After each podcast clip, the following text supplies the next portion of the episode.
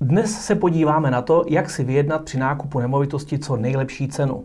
Tomáš se na toto téma podívá z pohledu zájemce o koupi nemovitosti z klasických realitních serverů a já k tomu přidám pár poznámek spíš spekulanta, investora, který chce koupit zadluženou nemovitost.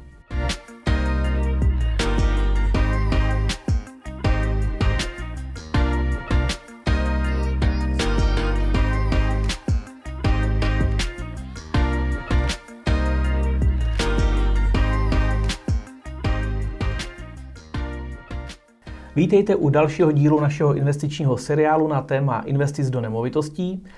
Dneska se budeme bavit o vyjednávání. Samozřejmě základní logika vyjednávání při prodeji nemovitosti je asi ta, že prodávající chce dostat maximální cenu a ten kupující zase chce zaplatit eh, co nejmenší peníze. Když se vyjednává nebo když se nabízí cena nemovitosti třeba na realitních serverech, Samozřejmě eh, většinou je ta cena trošku nadsazená. Já jsem byl překvapen a možná jste to zaznamenali i vy, nevím, jestli Tomáši máš stejnou zkušenost.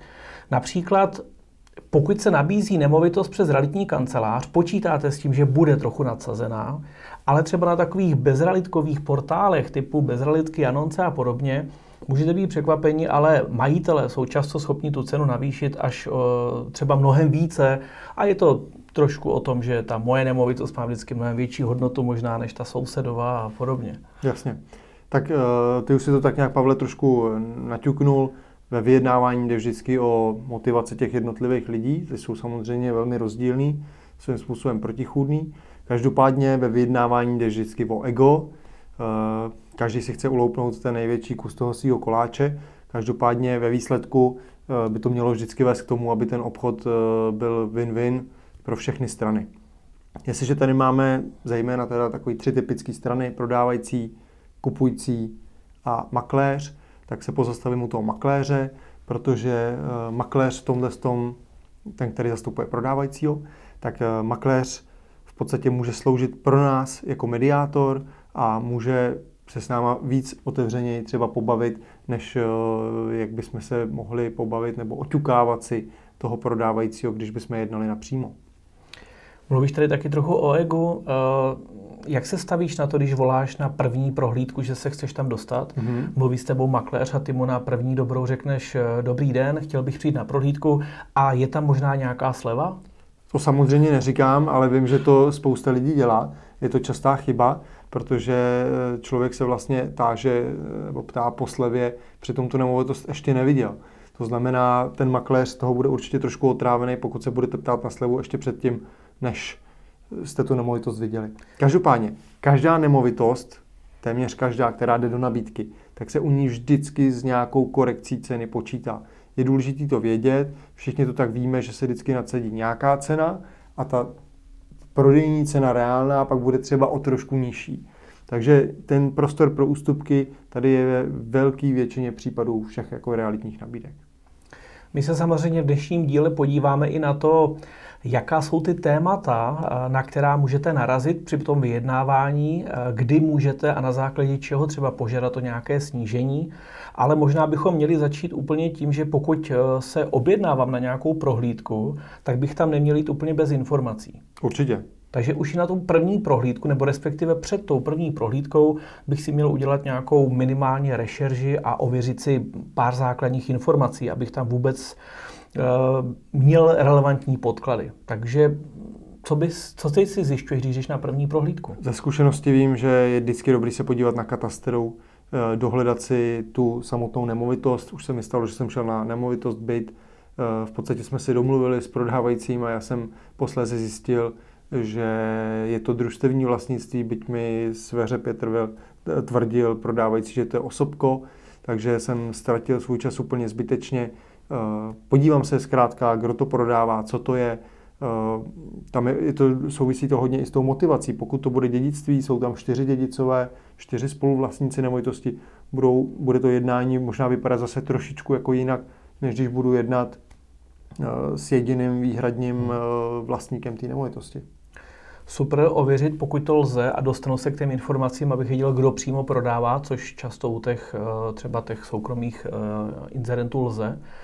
Já bych určitě zmínil na to, abyste na tu schůzku přišli připravení. To znamená určitě věděli, co se nabízí v okolí. Mm-hmm. To znamená projít určitě realitní servery, ať už eh, klasické realitní, nebo opravdu podívat se do anonce, podívat se na bezrealitky, podívat se na jídne reality, na seznam, prostě opravdu si udělat perfektní přehled o té dané konkrétní lokalitě. Eh, určitě bych mohl doporučit třeba cenové mapy, tam bych se u toho možná zastavil. Cenové mapy mají eh, často jako dva pohledy. Jeden pohled je z těch nabídkových cen, co jste si často schopni eh, udělat sami, když se pojáte na ty servery. Druhá věc je, a tomu se už tak jen tak nedostanete, to jsou ty ceny z katastru, to znamená, za kolik skutečně ty prodeje byly. Na to možná natočíme někdy úplně solo video na cenové mapy, ale prostě si myslím, že určitě, co se týká lokality, stavu té nemovitosti, měli byste být perfektně připraveni, abyste znali uh, a mohli oponovat potom případně toho majiteli nebo makléři s tou reálnou cenou. Je to tak.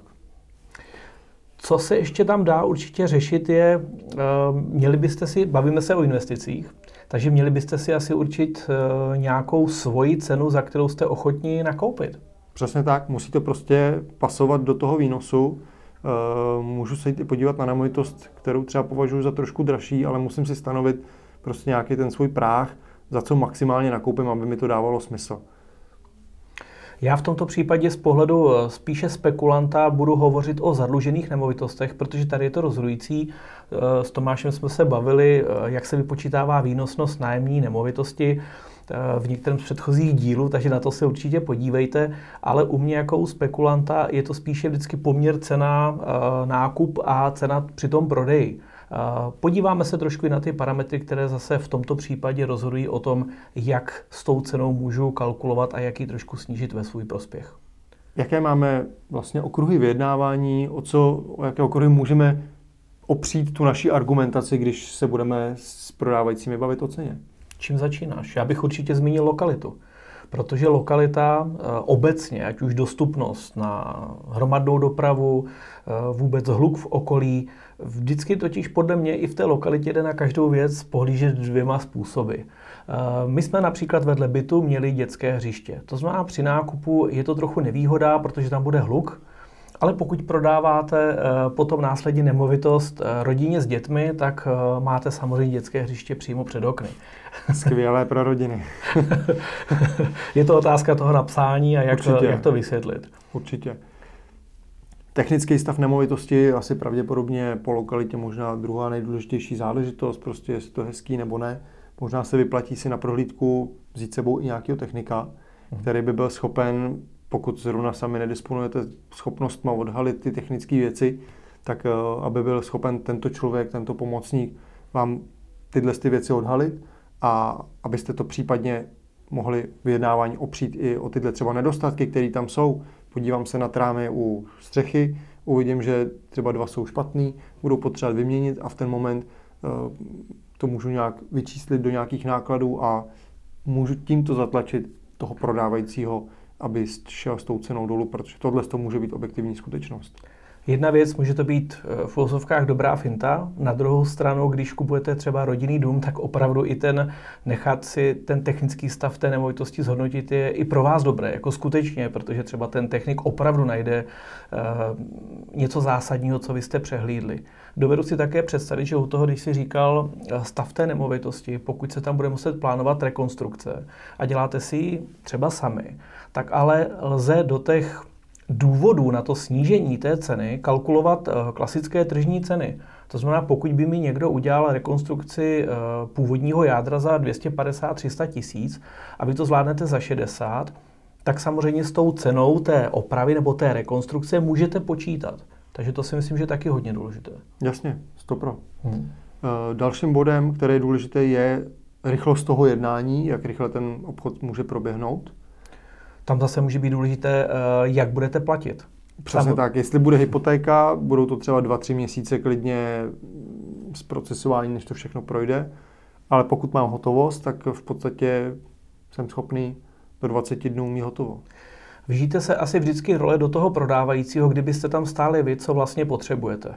Tak eh, asi na základě toho bych eh, se i trochu rozhodoval, co může zaujmout toho prodávajícího, aby tu nemovitost prodal mě. První věc je ta, jak Tomáš říká, že se mu to několikrát vyplatilo, že je sympatický.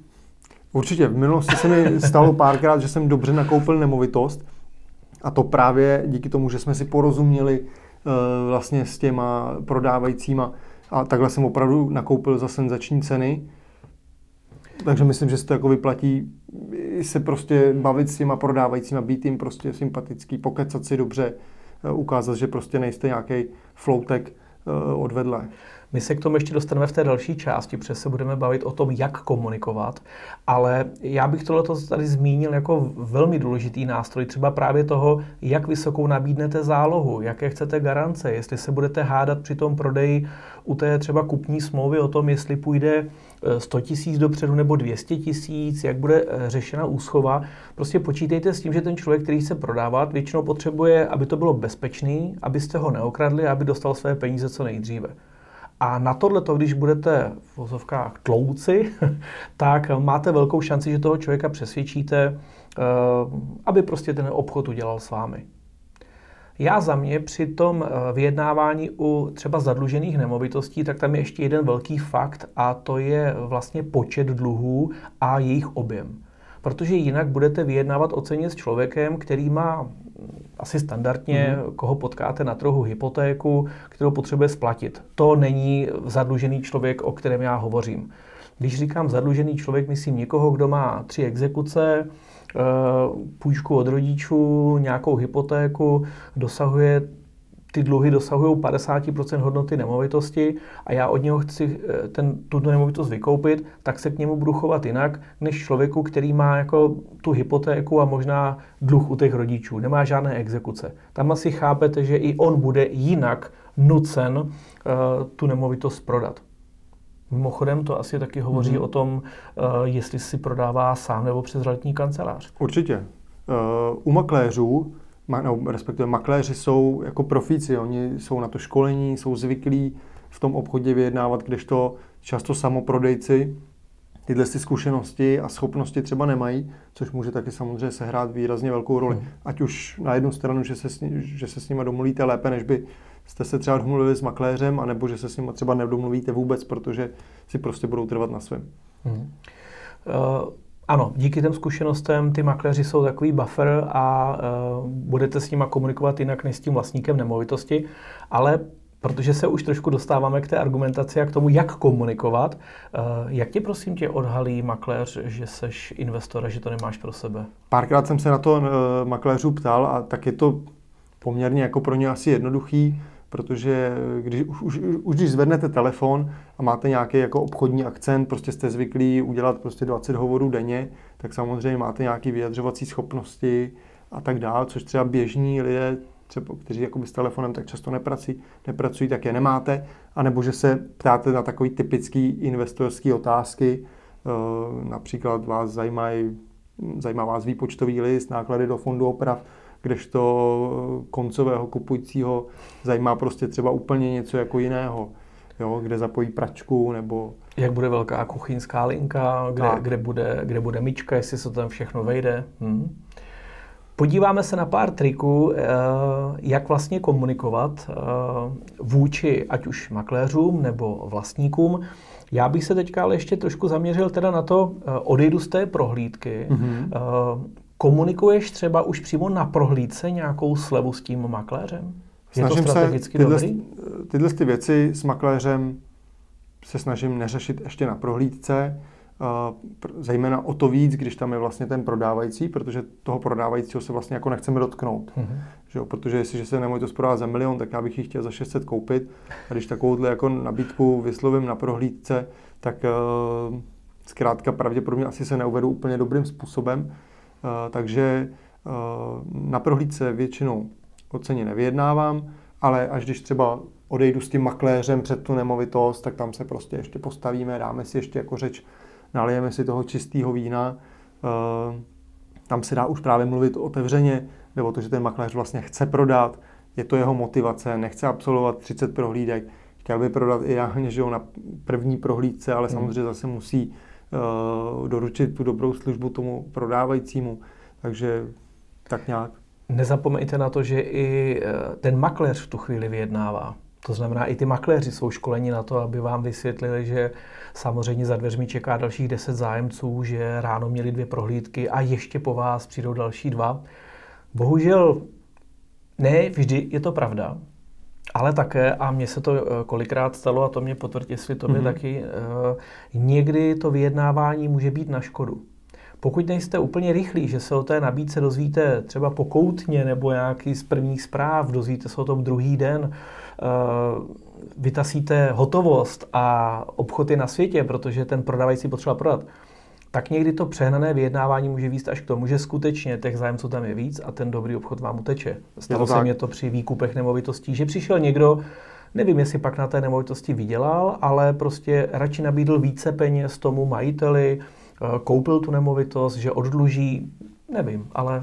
Když se v nabídce objeví nemovitost, která je opravdu perfektní a jakoby převyšuje svojí kvalitou, respektive kombinaci kvality a ceny ostatní nemovitosti, tak kolikrát už ani třeba nespekuluju na tu cenu, protože jsem si prostě jistý, že ta nemovitost půjde do dvou dnů pryč. Hmm. A potvrzuje se mi to, vždycky to vidím a u takových nemovitostí nespekulu, ale zase záleží, nebo je důležitý rozumět tomu trhu, je vědět, co přesně je ten práh, kde ty ostatní těch další 20-30 investorů, který tam sedí se mnou na těch eserealitách, tak kdy oni prostě po té nemovitosti šahnou. Hmm, jestli to odhalí nebo ne. A není nikde jistota, že to vždycky koupíte, jo? ale spíš jde o to se s tím trochu vypracovat, aby vám neunikly ty věci, když už tam jste, umět je správně odhadnout. Co se týká toho, o čem jsi říkal ty, eh, nedávno jsme se možná i tady o tom bavili, jak v dražbách, nebo vlastně uh, už vím, bylo to na naší skupině Facebookový Adol Monitor investice do nemovitostí. Tam se někdo ptal, jestli vlastně má smysl kupovat nemovitost dražbě, když je v prvním kole a je tam sám jestli není lepší si počkat na druhé kolo, až to bude za 50%. A líbilo se mi, že už to všichni pochopili a všichni psali ne, určitě koupit hned. Protože jakmile se to objeví v druhém kole za 50%, přijde tam mnohem více zájemců a nemovito se pak prodá třeba za 80-90% Můžu ceny. to potvrdit, určitě s tím mám stejnou zkušenost. Pak jsem si rval vlasy. Hmm. Ještě taková jedna věc, když eh, mluvíš s těmi uh, realitními makléři a kupuješ ty standardní ceny, protože u výkupu nemovitostí většinou mluvíme přímo s těmi vlastníky zadluženými, mm-hmm. zkusil jsi je někdy obejít? Určitě, v minulosti jsem jakoby pár makléřů obešel, hlavně teda ze začátku jakoby kariéry, když to tak řeknu, ale dneska už to nedělám. Co snad může být jakoby výjimka, když nemovitost nabízí více realitních kanceláří, tak uh, to se klidně jako když vím, že nemají exkluzivní smlouvu, tak si klidně toho vlastníka najdu a zkusím si ho zobchodovat samozřejmě sám. Nebo v případě, kdy ten makléř je uh, jenom, jak bych to řekl, uh, zámečník nebo dveřník. Jasně, Určitě pokud... si to zažil, že prostě přijdeš na prohlídku s makléřem, který ti otevře dveře, o nemovitosti vůbec nic neví, uh, řekne ještě, že to nabral kolega a že to je čerstvě v nabídce, postaví se u dveří a, a, a tím to vlastně končí ta jeho práce. Jasně, zažil jsem i realitky, kterým jsem volal, specificky na jejich infolinku, pak se mi ani nikdo neozval, když jsem tam volal po druhý, tak se mi ani taky po druhý nikdo neozval. Takže v takových případech je to samozřejmě akceptovatelný, ale jinak jako se snažím makléře neobcházet, protože uh, nikdy nevíte, kdy se vám to vrátí z druhé strany. Takže jsme si řekli, jak bychom měli být připraveni před tou prohlídkou, jak funguješ na té prohlídce. Jasně. Eh, samozřejmě u mě ve chvíli, kdy člověk vykupuje zadluženou nemovitost, tak eh, ta prohlídka a ta první, první návštěva komunikace s tím člověkem je opravdu ještě daleko k uskutečnění toho obchodu.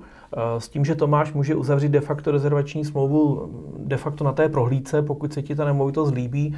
V mém případě to tak není, protože od té chvíle, kdy nemovitost vidím, do té chvíle, než uzavřu tu smlouvu, musím udělat ještě jeden důležitý krok a to ověřit výši zadlužení těch nemovitostí. I kdybych si nakrásně udělal odhad té nemovitosti hned, když to bude byt, není to tak těžké, tak, ale je tam potřeba těch pár dní na to, aby si člověk skutečně ověřil výši těch dluhů, aby eh, se nezavázal k odkupu nějaké nemovitosti, která se pak ukáže, že je předlužená. Hmm.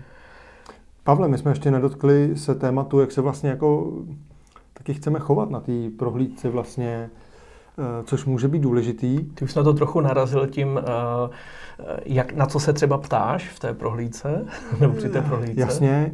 Eh, co třeba jakoby typicky říkám, tak když je dokupovat byt jedna jedna a třeba domnívám se, že by nemuselo být jako hodně vnímáno, že ten byt jde kupovat investor, tak bych jako doporučil třeba nechat ten Mercedes nejnovější, kterým pojedete na tu prohlídku, třeba nechat jako o ulici dál, aby to nebylo vidět, protože samozřejmě může to jakoby některý lidi dráždit a nikdy nevíte, jak se tam právě nesympaticky zapíšete hmm. k těm prodávajícím, aby potom třeba k vám neměli prostě averzi a řekli, že vám to prostě neprodají, radši počkají na někoho jako jiného. Já u výkupu zadlužených nemovitostí vždycky říkám, jsem investor, nemám k vám v úvozovkách žádný e, vztah, je mi to jedno, jestli uděláme ten obchod spolu nebo ne. Prostě já vidím čísla, vidím dluhy a dělám to kvůli obchodu. Ale ty, pokud tu nemovitost kupuješ a chceš ji držet na investici, přiznáváš, že jsi investor a nebo e, říkáš na rovin, nebo, nebo se tváříš jako budoucí majitel, který tam chce bydlet a, a přeměřuje si ty gárny, že jestli se ti tam vejdou ty tvoje růžovo-zelené záclony. Ve většině případů to netajím, stejně každý jakoby makléř vás prostě pozná, že to chcete na investici, to je úplně jako jasný. Eh, když už třeba toho máte víc samozřejmě. A nebo děláte videa takhle. na YouTube? nebo tak. Takže byly určitě případy, kdy jsem se jako nepřiznal, to určitě jo. Nebo to nezdůrazňoval? Ale samozřejmě neříkám to úplně vždycky jako rovnou, že bych, že bych vkráčel do dveří a říkám to, tak tenhle byt perfektně pronajmu. To neříkám, protože samozřejmě zase jsou mezi námi lidi, kteří to může dráždit hmm. a prostě nechci se u nich zapsat prostě špatně. Hmm. Takže záleží asi na tom, v čem přijedete, jak, jak komunikujete, takže si dejte pozor na takové ty asi výnosy a ptát se hnedka makléře na výpočtový list a kolik jsou přesně energie. Takže pokud se chcete minimálně alespoň chovat jako zájemce eh, běžný o tu nemovitost, který tam chce bydlet, tak vždycky přemýšlejte o tom, jak se vlastně na té schůzce tváříte. Jestli opravdu jako neřešíte uh, dispozici toho bytu, ono také ve chvíli řeknete, takových bytů jsem viděl prostě už 50, tak už taky to bude vypovídat trošku eh, o té o tom asi za čím jdete a kam směřujete ten nákup té nemovitosti a opravdu některým lidem můžete být trnem foku. Stejně tak bych řekl, že určitě, když půjde kupovat člověk eh, jakoby koncový kupující, tak eh, třeba jde s partnerem, protože většinou si ho, byt vybírají třeba ve dvou, Eh, když to investor většinou bude chodit třeba sám, že jo, nebo s, třeba s nějakým technikem. Eh, stejně tak eh, koncového kupujícího nebo možná bydlícího bude zajímat víc takové ty praktické věci, jako právě kam si dá mikrovlnku, kam si dá pračku, jestli to má myčku, jestli to 45 nebo 60. To mě jako investorovi v podstatě je tak trošku šumák, takže já se prostě potřebuji podívat na to, jaký je jádro, v jakém stavu je třeba elektřina, a jestli to je zkrátka nějak tak jako slušný k pronajmutí. Dá se totiž říci, že ten hlavní důvod, proč když eh, ukážete, že tomu rozumíte, že to chcete na obchod, anebo že těch peněz máte jako želez, to znamená přijedete tím, jak říkáš, tím Mercedesem, postavíte ho před dveře, rozkopnete dveře, řeknete cenu znám, všechno vím, všechno znám, takže jenom mě dejte prostě slevu 30%. Eh, tady si myslím, že právě narazíte na to ego, a já neříkám asi, jak vždycky říkáme, eh, nelhát, eh, nevymýšlet si, ale prostě jsou určité strategie, kterými můžete docílit toho, co potřebujete, aniž byste museli některé věci říkat, eh, už jenom právě tím, jak komunikujete, jak se chováte, jak rychle reagujete, věci, které vás zajímají, na co dbáte, co vám je úplně ukradené. Takže to si myslím, že v tom vyjednávání dělá hodně. No a pak zkusit a co dál? U toho vyjednávání bych ještě zmínil, Dám příklad, nemovitost je nabízená za milion korun, tak eh, ten, kdo se třeba zabýval někdy vyjednáváním, tak ví, že je určitá jako strategie, že já prostě nabídnu 800 a pak se setkáme na půli cesty, takže to třeba bude za 900. To znamená, vždycky ten můj požadavek, který mám, tak bych ho měl trošičku jako přehnat, protože oni mě ho taky budou korigovat. Zase, jestliže chceme, aby to bylo win-win a všichni z toho měli dobrý pocit, respektive aby nám to dali, tak potřebují mít pocit, že na nás trošku jako zvítězili, tak prostě navrhnete cenu o něco nižší, oni navrhnou cenu o něco vyšší, na tý se potkáte a všechny strany budou spokojeny.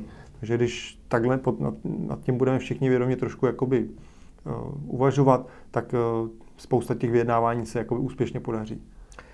Já bych možná na závěr řekl, že by mě zajímal uh, váš názor a budeme rádi, pokud nám ho dáte do uh, komentářů uh, na YouTube. nejenom názor, ale vaše vlastní zkušenost. Protože někteří investoři mají ten přístup takový, že když vemu ten příklad toho bytu za milion, že prostě přijdou a řeknou, já ten byt koupím za 500, za 600 tisíc, mám tady okamžitě peníze a je to taková strategie, že pak chodí na desítky a stovky prohlídek a de facto jenom díky této strategii se snaží najít toho jednoho, který vlastně jim ten byt prodá.